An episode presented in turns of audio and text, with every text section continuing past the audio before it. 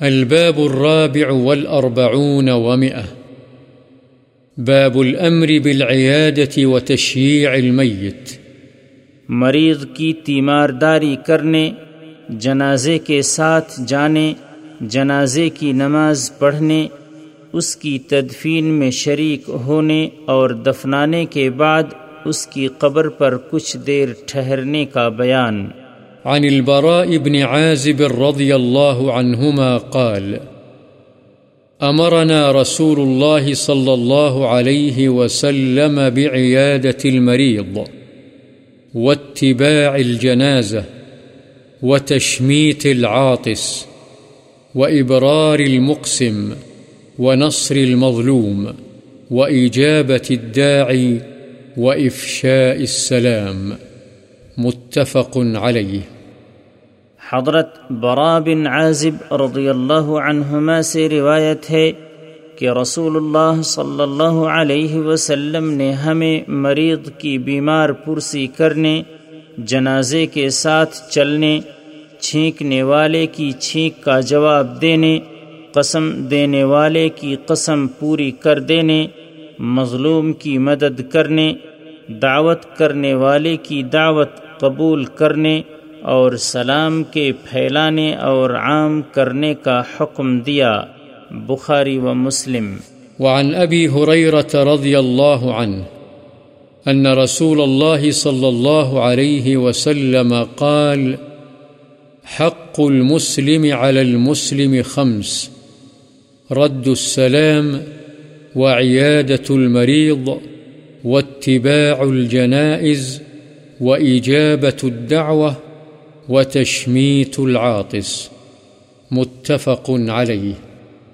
حضرت ابو حریرہ رضی اللہ عنہ سے روایت ہے کہ رسول اللہ صلی اللہ علیہ وسلم نے فرمایا، مسلمان کے مسلمان پر پانچ حق ہیں۔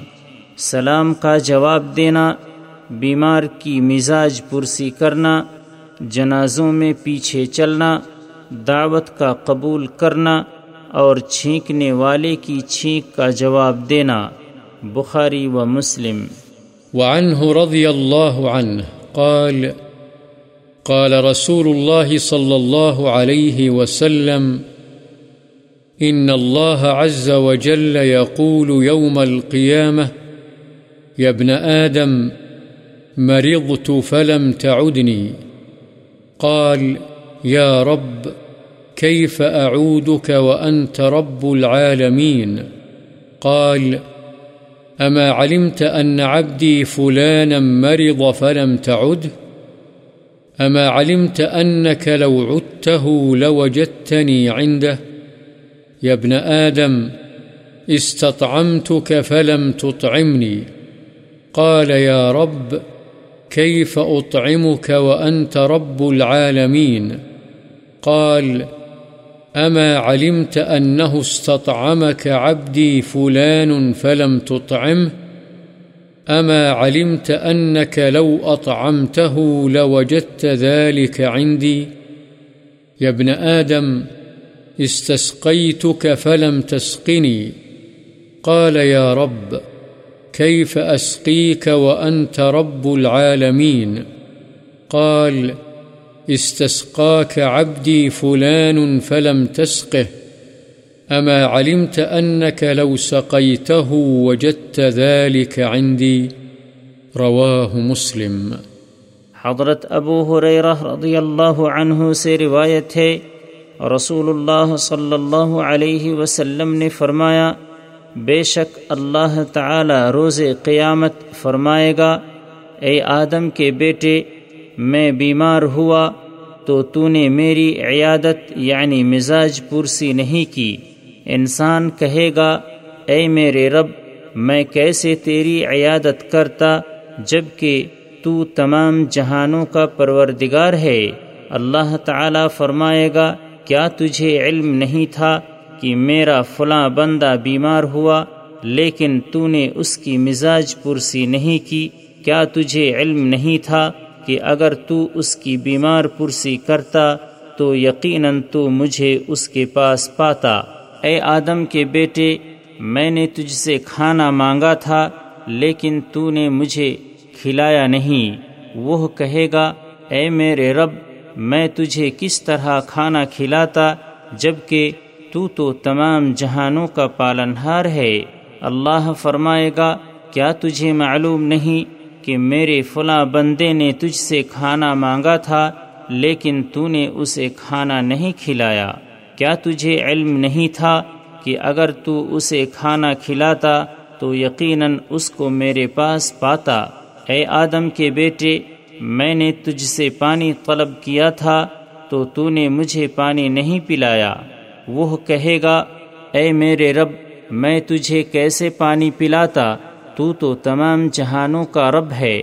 اللہ تعالی فرمائے گا، تجھ سے میرے فلاں بندے نے پانی مانگا تھا، مگر تو نے اسے پانی نہیں پلایا۔